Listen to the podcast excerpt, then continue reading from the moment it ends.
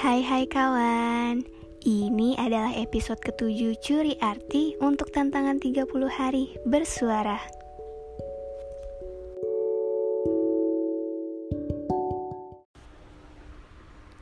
Kata PDKT atau singkatan dari pendekatan identik dengan suatu hubungan antara laki-laki dan perempuan yang sedang jatuh cinta. Sudah saling dekat, berkomunikasi dengan intens, dan menunggu untuk bisa menjalin hubungan ke tahap berikutnya. Itu menurut gue ya. Gue sendiri pernah ngalamin yang namanya suka sama cowok waktu pertama kali ketemu, dan dari gerak-geriknya sih, kayaknya dia juga suka sama gue. Terus dia langsung minta kontak akun Instagram dan akhirnya beralih chattingan ke WhatsApp. Selang beberapa hari dari hari pertama ketemu, kita mulai chattingan, dan hanya dalam sehari chattingan dia udah langsung nanya, "Kamu mau gak jadi pacar aku?"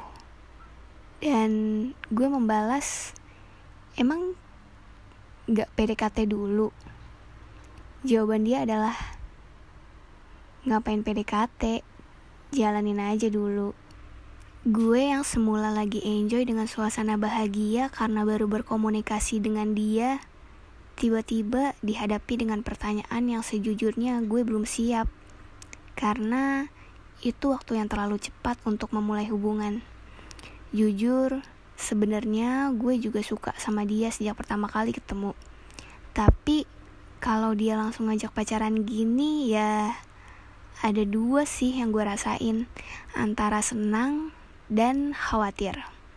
Senang karena dugaan gue betul kalau dia juga suka sama gue, dan khawatir kalau dia hanya main-main atau hanya jadiin gue sebagai pelampiasan, kan bisa aja ya kan. Karena gue belum tahu gimana karakter dia, apa kebiasaan atau kegiatan yang dia lakukan, dan yang terpenting belum ada bukti kalau dia memang beneran suka sama gue. Menurut gue, kita emang harus PDKT dulu sih kalau mau memulai hubungan. Tapi dengan waktu yang tidak terlalu singkat dan tidak terlalu lama juga.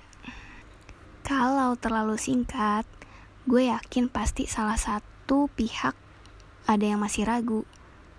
Dan kalau terlalu lama juga pasti salah satunya masih ada yang ragu, alias takut cuma di PHP-in atau cuma dijadiin friendzone.